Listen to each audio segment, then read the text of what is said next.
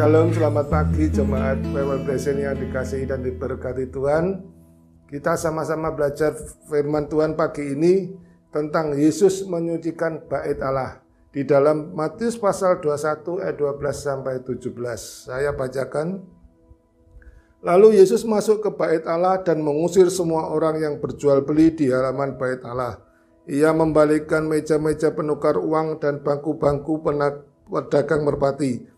Dan berkata kepada mereka, ada tertulis, rumahku akan disebut rumah doa, tetapi kamu menjadikannya sarang penyamun. Maka datanglah orang-orang buta dan orang-orang timpang kepadanya dalam bait Allah itu, mereka disembuhkannya.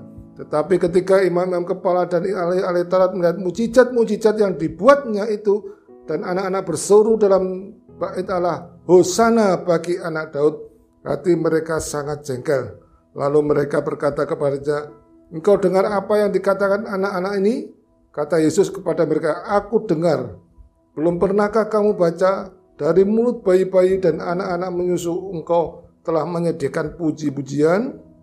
Lalu ia meninggalkan mereka pergi keluar kota Betania dan bermalam di situ.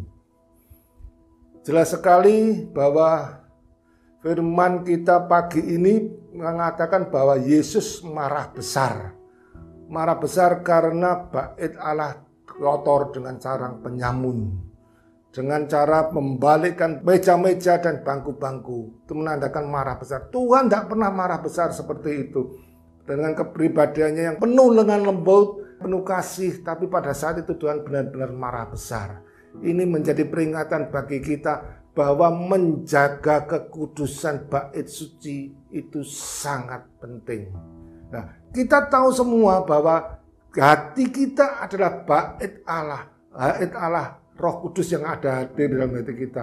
Kita diingatkan pada pagi ini bahwa kita harus menjaga hati ini dengan penuh waspada supaya kita terlepas dari kekotoran-kekotoran duniawi ini. Sehingga pada saat kita bisa menjaga hati kita, kita menjaga kekudusan kita, kita dapat ketemu Tuhan Yesus. Ingat bahwa tanpa kekudusan, kita tidak dapat ketemu dengan Tuhan. Karena Tuhan adalah kudus. Supaya kita bisa hidup dan ketemu Tuhan Yesus di surga, kita harus menjaga kekudusan. Terima kasih, Tuhan Yesus memberkati.